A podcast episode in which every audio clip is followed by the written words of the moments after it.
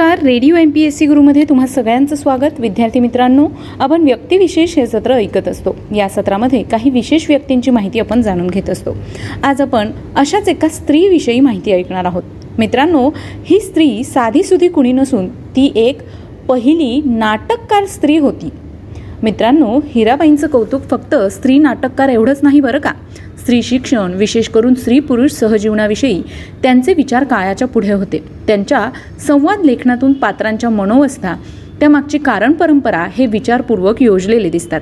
भास्कर बुवा वखले यांच्याकडे संगीताचे धडे गिरवणे उमलत्या वयात लेखनाची गोडी लागल्यावर नाट्याचार्य गो व देवल यांचं मार्गदर्शन पुढे थोर नाटककार श्री कृष्ण कोल्हटकरांचा सहवास आणि भाषाप्रभू राम गणेश गडकरी यांच्या घरी राबता एखाद्या हिऱ्याला पैलू पाडायला आणखी अनुकूलता ती कुठली लागणार? हे भाग्य लाभलं आहे हिराबाई पेडणेकर यांना. हिराबाई पेडणेकर पहिली मराठी स्त्री नाटककार हा किताब त्यांनी पटकावला. ललित कलादर्शसारख्या नामांकित संगीत नाटक कंपनीने दामिनी हे नाटक चार वर्ष रंगमंचावर गाजत ठेवलं. पुस्तक रूपानेही इंदू प्रकाश इंदू प्रकाशने ते प्रसिद्ध केलं. एकोणीसाव्या शतकात कूस पालटली तेव्हा पहिल्या शतकात हे नाव लखलखीतपणे पुढे आलं होतं. पण नाटककार कलाकार साहित्यिक म्हणून पुढे त्यांना मानसन्मान मिळाले नाहीत किंवा त्यांनीही पुढे आपल्या प्रतिभाशक्तीची चुणूक दाखवली नाही.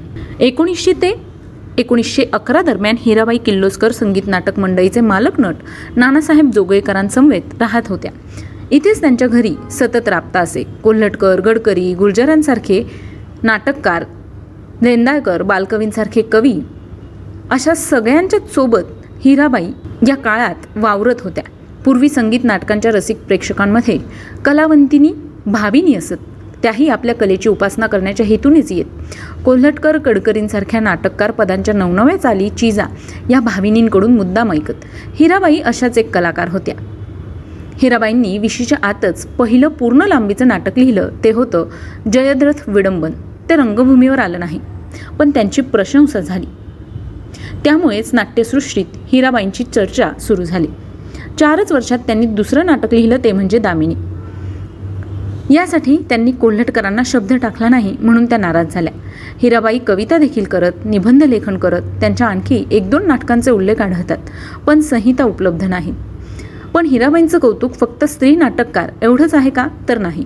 स्त्री शिक्षण विशेष करून स्त्री पुरुष सहजीवनाविषयी त्यांचे विचार काळाच्या पुढे होते. त्यांच्या संवाद लेखनातून पात्रांच्या मनोवस्था त्यामागची परंपरा हे विचारपूर्वक योजलेले दिसतात. संगीत ज्ञान व नाट्यपद लेखनात फारच उपकारक ठरले. त्यांच्या दामिनीत बहात्तर पदे. पण सर्व चालींमध्ये विविधता आहे. दामिनी हे स्त्रीपात्र रंगवताना त्यांनी ज्ञानमार्गात स्त्री पुरुष भेद हे नसावेत. ते कृत्रिम आहेत असा विचार मांडला. शिक्षित स्त्री अधिक परिपक्व असते. जीवनाला समर्थपणे सामोरी जाते असं रंगवण्याचा त्यांनी प्रयत्न केला. नाटकातील नाट्यमयता त्यांच्या कथानकात पुरेपूर होती. चमत्कृतीपूर्ण प्रसंग ताटातूट पुनर्भेट असे अनेक घटक त्यांनी आपल्या नाटकांमधून लिहिले आहेत. याचबरोबर हिराबाईंनी श्री कृष्ण कोल्हटकरांच्या प्रेमशोधन आणि गडकर यांच्या पुण्यप्रभाव या नाटकांना संगीत देखील दिलं. मित्रांनो हिराबाईंचा जन्म हा आजच्याच दिवसाचा म्हणजेच बावीस नोव्हेंबरचा. म्हणूनच आज त्यांच्याविषयीची ही माहिती आपण जाणून घेतली. ही माहिती तुम्हाला कशी वाटली ते आम्हाला नक्की कळवा. याविषयीच्या प्रतिक्रिया आम्हाला शहाऐंशी अठ्ठ्याण्णव शहाऐंशी अठ्ठ्याण्णव ऐंशी या व्हॉट्सअप क्रमांकावर पाठवायला विसरू नका. चला तर मग मित्रांनो मी आरजे प्रिया तुम्हा सगळ्यांची रजा घेते. पुन्हा भेटूया उद्याच्या व्यक्तिविशेष या सत्रात काही विशेष व्यक्तींची माहिती घेऊन. तोपर्यंत काळजी घ्या सुरक्षित राहा आणि अर्थातच ऐकत राहा तुमचा लाडका इंटरनेट रेडिओ म्हणजेच radio M P S C Guru stay युन to radio M P S C Guru spreading the knowledge powered by spectrum academy नमस्कार मित्रांनो. Radio M P S C गुरुमध्ये मी सगळ्यांचं मनापासून स्वागत करते. विद्यार्थी मित्रांनो आपण व्यक्तिविशेष हे सत्र ऐकत असतो. या सत्रात आपण काही विशेष व्यक्तींची माहिती जाणून घेत असतो. चला तर मग मित्रांनो आज आपण जॉन केनडी यांच्याविषयी जाणून घेणार आहोत. अख्ख्या जगावर गूढतेचं सावट आणणाऱ्या जॉन एफ केनडी यांच्याविषयी आज आपण जाणून घेऊया. घोटाळे भ्रष्टाचार हत्याकांड हे आपल्या देशातच नाही तर इतर देशात सुद्धा होत असतं. मित्रांनो या जगात असे अनेक हाय प्रोफाईल घोटाळे आणि घटना आहेत ज्यांना सोडवण्यात त्या त्या देशांच्या सुरक्षा यंत्रणांना अजूनही यश आलेले दिसत नाही. वर्षानुवर्षे या घटनांमागील खरा आरोपी चेहरा हा समोर येत नाही. तर अशीच एक घटना घडली होती ज्यांचा छडा लावताना तपास यंत्रणा कोरड्या पडल्या. अशीच एक घटना एकोणीसशे त्रेसष्ट साली अमेरिकेत घडली ज्याचा निकाल अद्यापही लागला नाही. ती घटना म्हणजे अमेरिकेचे राष्ट्रपती जॉन एफ. केनडी.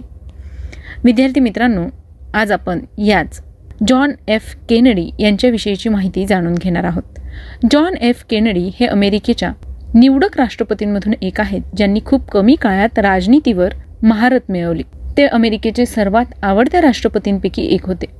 अमेरिकेचे पस्तीसावे राष्ट्रपती होते.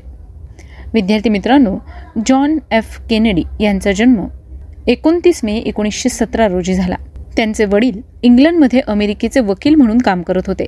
आपल्या पदवी शिक्षणानंतर जॉन यांनी वडिलांचे स्वीय सहाय्यक म्हणून काम केले. त्यानंतर ते नौदलात नोकरी व पुढे पत्रकारितेत काही काळ घालवून त्यांनी राजकारणात प्रवेश केला. एकोणीसशे सत्तेचाळीस ते एकोणीसशे त्रेपन्नपर्यंत अमेरिकन प्रतिनिधीगृहात ते सदस्य होते. एकोणीसशे त्रेपन्न साली त्यांची सेनेटर म्हणून निवड झाली. एकोणीसशे एकसष्टमधील अध्यक्षीय निवडणुकीत ते रिचर्ड निक्सन यांच्याविरुद्ध उभे ठाकले व निवडणुकीत विजयी होऊन अमेरिकेचे पस्तीसाव्य पस्तीसावे राष्ट्राध्यक्ष बनले. केनडी हे दुसऱ्या महायुद्धात दक्षिण प्रशांत महासागर आघाडीवरील युद्ध मोहिमेत प्रत्यक्ष लढले होते. त्यानंतर एकोणीसशे सत्तेचाळीस ते एकोणीसशे त्रेपन्न या कालखंडात त्यांनी अमेरिकन प्रतिनिधीगृहात मॅसेच्युसेट्सच्या अकराव्या संसदीय जिल्ह्याचे प्रतिनिधित्व केले. एकोणीसशे एकसष्ट सालीच क्युबाच्या विरोधात अमेरिकेने चालवलेल्या मोहिमेत त्यांनी खंबीर भूमिका घेऊन रशियाला क्युबामधून क्षेपणास्त्रे मागे घ्यायला भाग पडले. एकोणीसशे त्रेसष्टमध्ये केनेडी प्रशासनाने रशिया व ब्रिटन यांच्याशी मर्यादित अण्वस्त्र चाचणीबंदीत करार केला. अवकाश मोहिमा राबवण्यासाठी पुढाकार घेऊन पहिले अंतराळ उड्डाण यशस्वी केले. चंद्रावर मानव पाठवण्याचा महत्वाकांक्षी कार्यक्रमही केनेडी प्रशासनाच्या कार्यकाळात आखला गेला. अमेरिकेत सामाजिक विषमतेबरोबरच आर्थिक विषमता दूर करण्यासाठी त्यांनी प्रयत्न केले. त्यासाठी आर्थिक मागास क्षेत्रात मदत करण्यासाठी केनेडी प्रशासनाने विधेयक मंजूर करून घेतले. वृद्धांची काळजी व कृषी विकासासाठी त्यांनी एक कार्यक्रम अमेरिकन संसदेपुढे मांडला होता. पण तो संमत करून घेण्यात आला. पण तो संमत करून घेण्यात त्यांना यश मिळाले नाही. जॉन केनडी यांच्याविषयी आणखी सांगायचं झाल्यास अमेरिकेच्या संयुक्त संस्थानाचा सर्वात तरुण आणि लोकप्रिय असे ते अध्यक्ष होते. कॅथलिक पंथाचा हा सगळ्यात पहिला अध्यक्ष होता. बारा सप्टेंबर एकोणीसशे त्रेपन्न रोजी सिनेटर असताना मत्स्योद्योग आणि वस्त्रोद्योग यांसारख्या धंद्यास उत्तेजन देणारी अनेक विधेयकं त्यांनी मांडली.